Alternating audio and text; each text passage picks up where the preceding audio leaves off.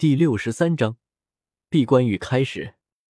青山城大使馆一间密室之内，一位身着紫色高领绣纹华服的少年盘坐在练功台之上。少年紧闭双目，周遭紫气浓郁不断，随着少年不断变换着奇异的手印，那些紫气逐渐如海水般翻滚，再而进入死潭。忽然，少年猛地睁开双眼，双手画爪对准前方两座石狮，重力绞杀，画爪为拳，那两座石狮轰然浮起碎裂，化为一团粉末。力道有余，控制不足。看到自己的成果，少年心里评价道：看来这重力果实果然不好开发。自己本想将石狮碾压成一团石球，没想居然自己化成粉末了。控制力不足，这样和敌人战斗之时很容易浪费斗气。呼，还不够。认识到自己的不足后，少年再度陷入闭目苦修之中。之前经过在魔兽山脉一段时间的战斗，叶时秋对重力果实的能力开发有了些新的领悟，在拍卖会结束后不久便选择了闭关。所幸系统也正好发布了领悟并进一步开发恶魔果实能力的任务，不然自己还真不知道是该闭关修炼还是去执行系统任务。就在叶时秋闭关的期间，外界倒是发生了许多事情。首先，斗破主角萧炎已经顺利通过萧家成人礼，而且因为多次从青山城购买普斯驱蛇胆和拍卖会拍得的烟雾果实与15式圣灵剑法，现在的萧炎实力已经远远超过原著中这一时期的自己。其次，九原城和深昌城两城之战造成无数平民流离失所，应王毅所请，叶时秋同意，安陆城城主林平之当即大开城门收留难民，并引共130余万人加入青山城籍。第三件事，加玛皇室燕王加洛城突破斗皇。原本加洛城是八星斗王强者，加玛皇室将上次国会上得到的牛牛果实给他服用之后，居然生生突破到斗王巅峰，而后历经苦修，居然破开斗王障壁进阶斗皇。第四，慕容复顺利收服宁宇城，得叶时秋之令，该宁宇城为燕城，慕容复任城主。第五，纳兰嫣然正式被册立为云岚宗少宗主，云岚宗与纳兰家族正式结盟。第六，小一仙闭关数月，终于出关，步入七星大斗师，恶难毒体果然非同凡响。第七，灰太狼建立兵工厂，发明出包括原子弹在内的许多现代化武器。青山城增兵，共20万，人人荷枪实弹，一时之间盛威无二。当然，关于这一切，密室之中的叶时秋是无法知晓了。乌坦城，萧家与加列家两大家族的经济交锋，最终以萧家的胜利而落幕，而作为失败者的加列家族势力则急速收缩，再也难以恢复以往的风光。无奈之下，加列家做出一个众人都意想不到的决定，举族迁移青山城。青山城实力极大，地位超然，虽说加列家迁移到青山城的话，不但不可能像之前那样成为一城的顶尖势力，甚至可能连三流家族也算不上，但在那励精图治好好发展的话，说不定有一天还能杀回乌坦城。两大家族相竞争的过程在乌坦城风风火火地流传了将近1周多之后，喜新厌旧的人们便是逐渐地将目光转移而开，重新投注到另外一项重大事件之上，这件事便是迦南学院的招生。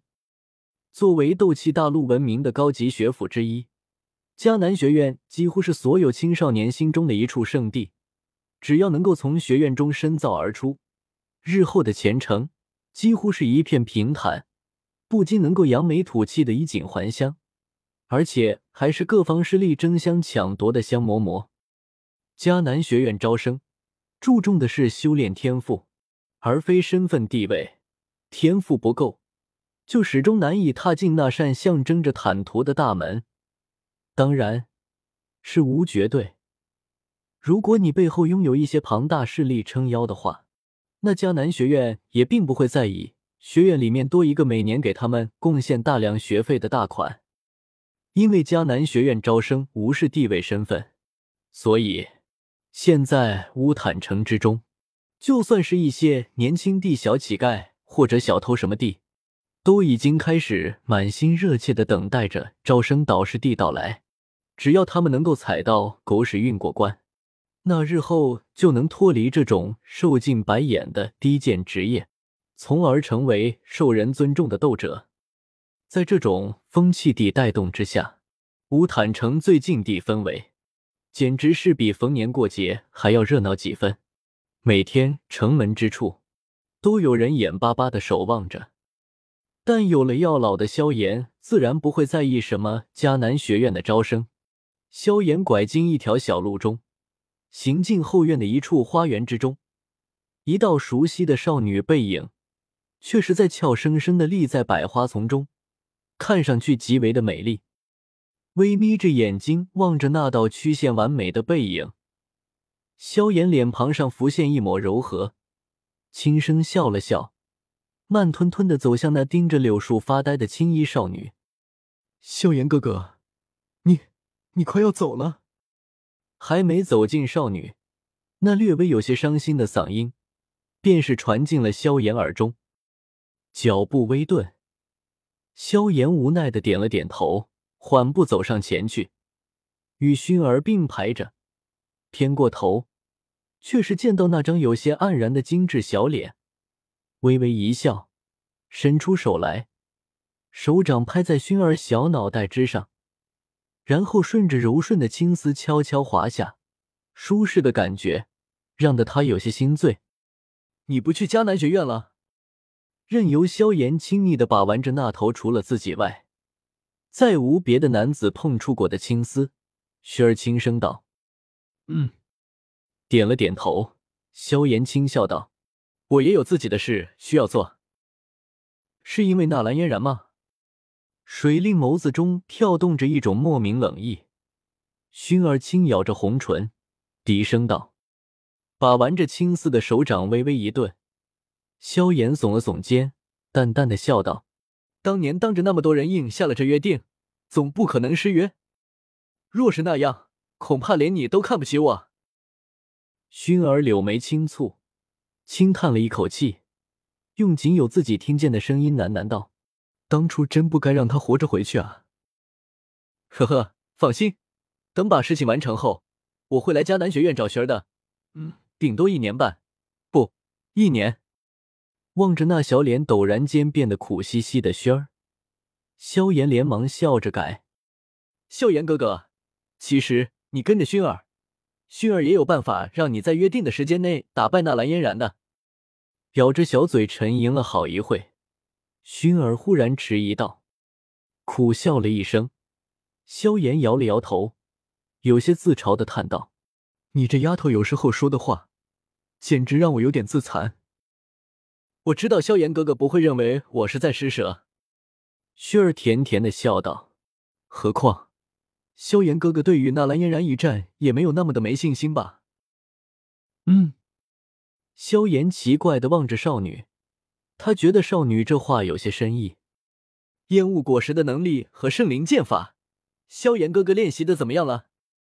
少女甜甜地问道。什么？薰儿你？萧炎不敢相信，少女是如何知道这些事情的。